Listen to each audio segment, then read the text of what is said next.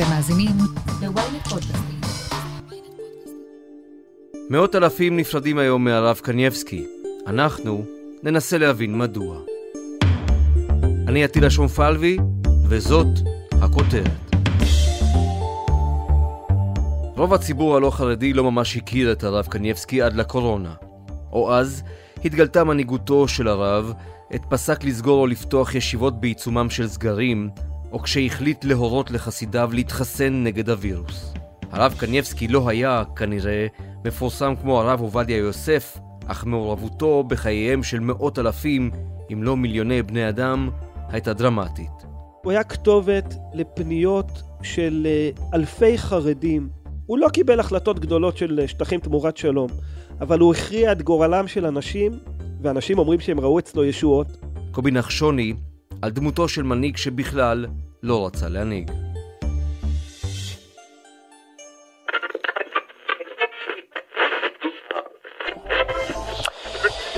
שלום רב, אנו נאלצים לקטוע כעת את אה, שידורי חג הפורים. אנחנו רוצים לעבור למבזק חדשות מיוחד.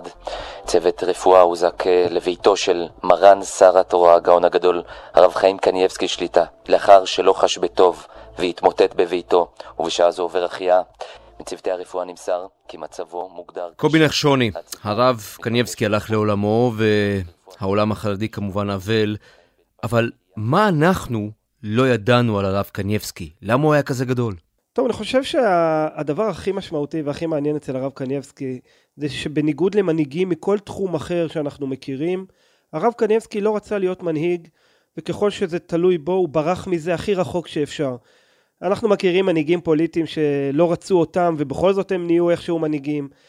גם בתחומים אחרים, אגב, גם בתחום הזה של הנהגה רוחנית של הציבור החרדי או הדתי. אנשים אה, שואפים בדרך כלל להנהיג, ומי שמנהיג הוא כנראה רצה להיות שם. ולא כך הרב קנייבסקי, שהוא אמנם בן של רב חשוב, וחתן של הרב אלישיב, והוא כמובן היה גדול בתורה וצדיק, היו לו את כל התנאים להנהיג את הציבור החרדי, והוא במשך שנים ברח מזה. היו הרבה מאוד צמתים ב-20, אולי אפילו יותר שנים האחרונות, שבהן אה, גדול הדור נפטר והרב קנייבסקי לכאורה היה שם כדי לבוא במקומו, וכל פעם הוא זז הצידה והשאיר את זה לאחרים, לא כאיזשהו אקט אה, מעושה או כביכול אה, צניעות מזויפת, אלא באמת באמת לא רצה להיות שם. בסוף זה תפס אותו לפני חמש שנים, כשהרב שטיינמן, המנהיג הקודם של הציבור החרדי הליטאי, הלך לעולמו, ולא היה מישהו אחר שייכנס במקומו. היה את הרב אדלשטיין, שאולי עוד מעט נדבר עליו כמנהיג הבא, כזה שממשיך את הרב קנייבסקי, אבל לא היה אחד שבאופן טבעי נכנס להנהגה, ואז לרב קנייבסקי לא היה לאן לברוח. ובעצם, אולי הוא רצה לברוח, אבל הציבור החרדי וצריך לומר בהקשר הזה לא רק הציבור הליטאי שאותו הוא הנהיג, אלא הציבור החרדי כולו, גם החסידי, גם הספרדי, פשוט באופן טבעי המליכו עליהם את הרב קנייבסקי בלי שהוא רצה, וכך הוא מצא את עצמו מנהיג רוחני, מנהיג ציבורי וגם מנהיג פוליטי, אפשר לומר בעל כורחו.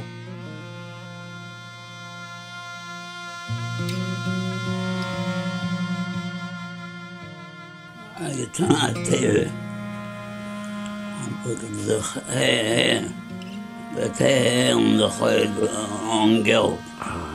אז הרב אומר, כי הוא עשה טובה, שהוא היה מרפא את החולים בלי כסף. קובי, מהי הנקודה בזמן? מהו אותו אירוע שהפך את הרב קנייבסקי לרב קנייבסקי? תראה, דיברנו על זה שהוא היה בן של רב חשוב. אביו היה הרב יעקב קנייבסקי. אגב, את הנכד ינקי כולנו מכירים, אז ינקי, הנכד, נקרא על שם אבא של הרב קנייבסקי, יעקב קנייבסקי, הוא נודע בכינוי הסטייפלר, והוא היה צדיק גדול שדומה מאוד לבן שלו, עוד מעט נדבר על המאפיינים האלה, וכמה זה חריג בציבור הליטאי. אבל הוא היה בשנות ה-80, עד אמצע שנות ה-80, אחד המנהיגים החרדים, וכשהוא הלך לעולמו, אם אני לא טועה, בשנת 86, הרב שך, שהיה מנהיג הציבור החרדי, אמר עליו, הוא השאיר אחריו בן כמותו. הרב קנייבסקי בחישוב גס היה אז בשנות ה-60 לחייו, ואצל רבנים אתה בטח יודע, 60 זה תחילת הקריירה אולי, אבל עדיין אז היה כבר מי שסימן אותו. קודם כל אמרנו, הוא היה חתן של הרב אלישיב, גדול הדור החרדי עד לפני כמה שנים, וזה אומר שגם הרב אלישיב זיהה בו תלמיד חכם גדול שראוי uh, לשאת את ביתו, את ביתו של הרב אלישיב, והוא היה uh, חתן של הרב אלישיב, אבל שוב, כבר אז כשאביו נפטר, הרב שך סימן אותו כיורש, ואמר הוא השאיר בן כמותו. מאז, כמו שאמרנו, במשך יותר מ-20 שנה, יותר, 30 שנה בעצם, הוא ממש ברח מזה. בסוף זה תפס אותו. מתי זה קרה? זה קרה לפני חמש שנים, כשהרב שטיינמן נפטר. היינו אז בשיא הפילוג, הפיצול במחנה הליטאי. פעם ראשונה שקם פלג ירושלמי שקורא תיגר על מנהיגות של המנהיג החרדי הבכיר הליטאי, הרב שטיינמן, כי הם רואים בו פשרן, והחברה החרדית עמדה אז בפני באמת איום של פיצול שלא ידענו כמותו, כי הפלג הירושלמי שבעצם נלחם ברב שטיינמן, חיכה במידה מסוימת למותו, ואולי זו ההזדמנות להחזיר את ההנהגה לירושלים, ושם הגיע הרב קנייבסקי, שצריך לומר עד אז התעקש מאוד, ברח לא רק מהנהגה אלא גם מתפיסת צד במחלוקת הזו שקרא את הצד הליטאי, הוא כמובן היה בצד של הרב שטיינמן, של הזרם המרכזי, אבל הוא מאוד מאוד ברח מהמחלוקת הזו, והנקודה הזו, כשהרב שטיינמן נפטר בערב חג חנוכה לפני חמש שנים, זו הייתה הנקודה שבה הרב קנייבסקי, אם שלושים שנה לפני כן הרב שך זיהה אותו והרב אלישיב זיהה אותו, אז לפני חמש שנים מהיום היה הרגע הזה שבו הציבור המליך אותו עליו. מוריי ורבותיי, אני נמצא בצער גדול. יש לי צער גדול. כואב ליבי על מה שחושבים עלינו רעה, החלוניים האלה, שונאי התורה, רוצים לגייס את בני הישיבות, אלה שלומדים תורה יומם ולילה. למה אני שואל לגבי הנקודה בזמן? כי לגבי הרב עובדיה יוסף, זכרו לברכה, יש הרבה נקודות בזמן שבהן הוא גילה מנהיגות. הוא הפגין את גדולתו, גם בתורה, אבל גם באנושיות כלפי אה, הרבה מאוד קבוצות באוכלוסייה. על הרב קנייבסקי אנחנו לא שמענו פסיקות מפורסמות, או לא שמענו החלטות כאלה ואחרות שטלטלו או שהשפיעו גם על העולם הלא חרדי. אתה נוגע בנקודה מעניינת, כי אני חושב שכמו הרב עובדיה, כך גם הרב קנייבסקי, אנחנו נעשה לו עוול אם נשפוט אותו במשקפיים הפוליטיות והציבוריות התקשורתיות שאנחנו רגילים אליהם בשנים האחרונות. כי אם אתה שואל עכשיו חילוני מן הרחוב, מי זה הרב קנייבסקי, אז הוא יגיד לך, זה ההוא מהקורונה, שבהתחלה היה נגד ההגבלות ואחר כך שיתף פעולה, הוא יגיד לך משהו על הנכד ינקי, שאולי טוענים שהוא משתמש בו, ומוציא ממנו דברים כשהוא לא כל כך מבין מה, מה הוא אומר. ואני חושב שכמו הרב עובדיה, כך הרב קניבסקי צריך לשפוט אותו בפרספקטיבה הרבה יותר רחבה.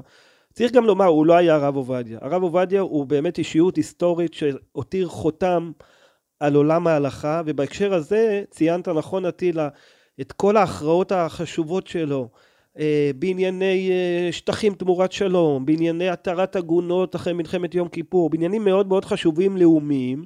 הרב קנייבסקי בניגוד אליו, החותם שהוא התיר הוא יותר על הציבור עצמו, על הפרט, ופחות ברמה הציבורית והלאומית. כי כמו שאמרנו, מהנהגה ציבורית הוא ברח. אבל מה שייחד את הרב קניבסקי כל השנים, וזה מאוד מאוד לא אופייני למנהיג אה, ליטאי, זה שהוא היה כתובת לפניות של אה, אה, אלפי חרדים בנושאים של ברכה ועצה. הוא לא קיבל החלטות גדולות של שטחים תמורת שלום, אבל הוא הכריע את גורלם של אנשים, ואנשים אומרים שהם ראו אצלו ישועות, משהו שלא לא מדברים עליו ב, ב, בחברה הליטאית, זה, זה סגנון אחר. עד היום מנהיגי הציבור הליטאי היו ראשי ישיבות, היו תלמידי חכמים, היו אנשים שהם גדולים בתורה, לא היו אנשים שמתעסקים בהדרכות ועצות ובקבלה ובמיסטיקה, משהו שמאוד מאפיין את העולם החסידי, את העולם הספרדי ופחות את הליטאי. ופה קם מנהיג, שאגב אשתו קדמה לו, אשתו מאוד בלטה בכך, הייתה גם דמות יוצאת דופן, הבת של הרב אלישיב, שהייתה כתובת לכלות שמחפשות זיווג, ודתיים וחילונים וחרדים, משהו חוצה מגזרים. הרב קנייבסקי, כמו אשתו, אחרי שהיא נפטרה, שאב אליו את כל העניין הזה, ובאמת הפך לאדם שהשפעתו הייתה מאוד מאוד גדולה במקומות האלה. לכן הוא גם היה דמות חוצת מגזרים בתוך הציבור החרדי וגם מחוץ לציבור החרדי, אבל כמו שאמרנו, החותם שהוא השאיר הוא פחות פוליטי, אה, פחות אקטואלי בשאלה לפתוח או לסגור בתי כנסת ובקורונה, הוא התעסק גם בזה, הוא לא יכול לברוח מזה, כי בסופו של דבר הוא היה מנהיג ציבור. אבל המקום שממנו הוא צמח והחותם האמיתי שהוא הותיר אחריו בציבור החרדי, זה אה, בעניינים האלה של הדרכה של הפרט, פחות של הציבור. מיד נמשיך עם הכותרת, אבל לפני כן יש לנו משהו לספר לכם. שלום, אני עופר שלח. במדינה בה יש פודקאסט לכל אזרח ואייפון לכל ילד, מישהו צריך לדבר על מה שחשוב לנו, האזרחים. אנחנו בכל פרק נשוחח עם דמות בחירה אחרת על סדר היום העתידי של מדינת ישראל, שזו דרך יפה להגיד שנדבר על כל מה שחשוב שהפוליטיקה תעשה בשבילנו, והיא לא תמיד עושה. אז תעקבו אחרי האמת היא בוויינט, ספוטיפיי או באפליקציית הפודקאסטים שלכם. תבואו, תהיה מעניין. האמת היא, עם עופר שלח. עם עופר שלח.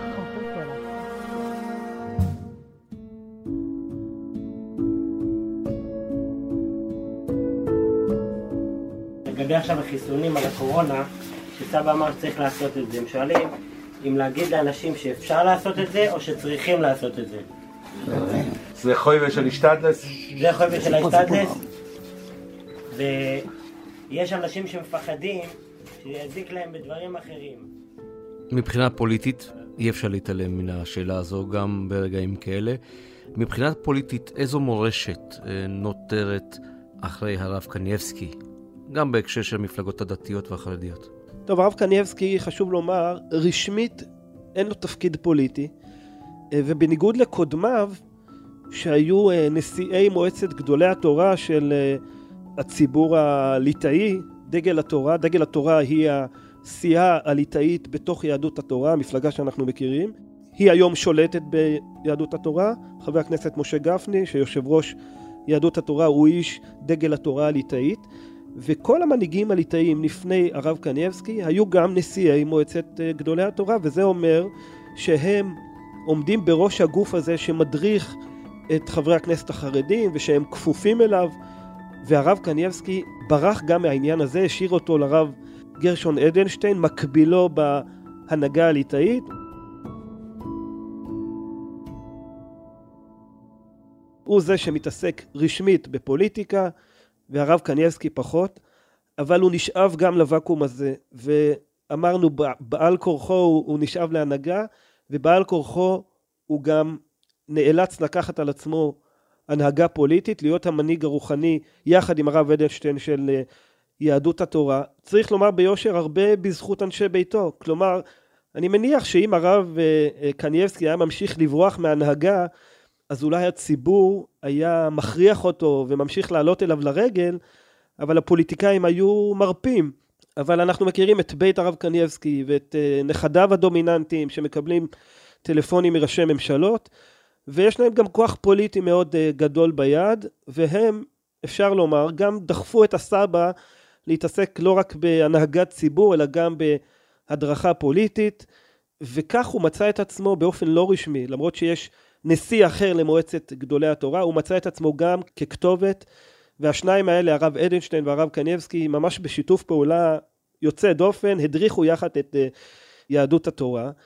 אם אתה שואל על ההשפעה של אה, מותו, קודם כל ברמה הכי מיידית ואקטואלית של יחסי הכוחות בתוך דגל התורה, אנחנו מכירים את אה, גפני. אנחנו נמצאים באסון גדול שקרה לכולנו. הרב שקיבל את כולם, בירך את כולם, יעץ לכולם, מכל החוגים, מכל הגוונים, מכל האנשים שבאו אליו, שיר ודל. אה, גפני מאוד מזוהה עם ביתו של הרב, הוא מקובל גם כמובן על הרב אדלשטיין, אין שם אה, מחלוקת, אין שם פיצול, זה לא מה שהכרנו מהפלג הירושלמי, אין שם מלחמות, יש שם שני מוקדי כוח, שני בתי רבנים, שאולי יש קצת מתיחות בין החצרות, אבל הרבנים באמת רואים עין בעין את הנהגת הציבור ואת ההדרכה הפוליטית, ובדרך כלל משתפים פעולה. אז ברמה הזאת של יחסי הכוחות בתוך יהדות התורה אפשר לומר שחבר הכנסת גפני נחלש כוחו כעת, וחבר הכנסת יעקב אשר, למי שמכיר, מאוד מתחזק. חבר הכנסת אשר לא סומן כאחד ממנהיגי יהדות התורה, והוא מזוהה עם הבית של הרב אדלשטיין, ועכשיו אם ההנהגה עוברת לשם באופן מלא, אז מטבע הדברים מעמדו קצת מתחזק. ברמה היותר רחבה, אם אנחנו נשארים בהקשר האקטואלי של הממשלה הנוכחית, אז אפשר לומר שההנהגה החדשה שצפויה לנו של הרב אדנשטיין היא תוביל ואנחנו רואים אותה מובילה כבר עכשיו, עוד לפני הפטירה של הרב קניבסקי, קו הרבה יותר פרגמטי אה, ויותר ענייני ביחס לממשלה הזו, שהציבור החרדי מאוד מאוד לא אוהב אותה, ואם אתה פותח את העיתונות החרדית אתה קורא עליה רק דברים רעים, אבל אה, הרב אדלשטיין והאנשים שלו מאמינים שצריך להיות ענייני וגם לשתף פעולה אם צריך. לטובת הציבור החרדי הם אומרים אפשר לשתף פעולה מעל לפני השטח או מתחת לפני השטח עם הממשלה הנוכחית. משהו שלא ראינו כל כך שקרה בטח לא באופן מוצהר בפומבי כשהרב אה, קנייבסקי הדומיננטי נתן את הטון בוא נגיד שאם יש מישהו בקואליציה הזו שעדיין חולם על הצטרפות של החרדים אי פעם אז האירועים של סוף השבוע הזה קצת אה, יכולים אה, לתת לו סיבה לאופטימיות.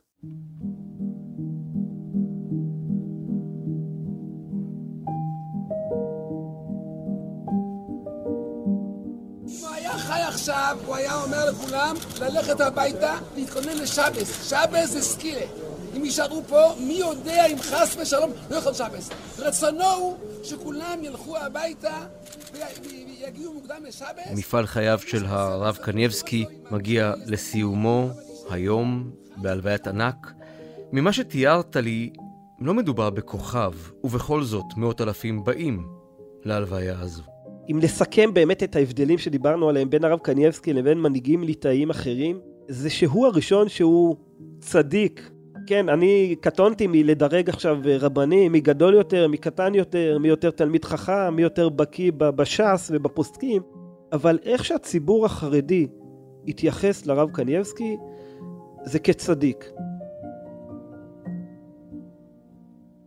לא כראש ישיבה, לא כגאון בתורה, אלא כצדיק. אני חושב שההבדל, אם לתרגם את המונח הזה, אה, בין צדיק לבין אה, גדול הדור, לבין מרן, לבין כל התיאורים האחרים שאנחנו מכירים, הוא שצדיק גם יודע לברך, אה, לנבא, להדריך וגם לעשות ניסים.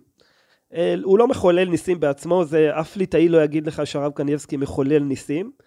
ניסים הקדוש ברוך הוא מחולל, אבל הצדיק אה, גוזר והקדוש ברוך הוא מקיים. בתקופת הקורונה למשל, או באירועים אחרים, שבהם הרבה פעמים היה נראה שהרב קנייבסקי נשלט על ידי סביבתו. אני דיברתי עם ליטאים שמודעים לכל העניין הזה. הם אומרים, אנחנו יודעים שיכול להיות שמסובבים את הרב קנייבסקי. יכול להיות שמוציאים ממנו אמירות שהוא אולי אה, לא היה אומר. אם לא היו אה, חולבים אותם ממנו. יכול להיות שמישהו משתמש ברעה בכוחו, אבל בסופו של דבר הם אומרים, מדובר בצדיק, וברגע שהצדיק מוציא משהו מהפה שלו, לא משנה איך זה הוצא.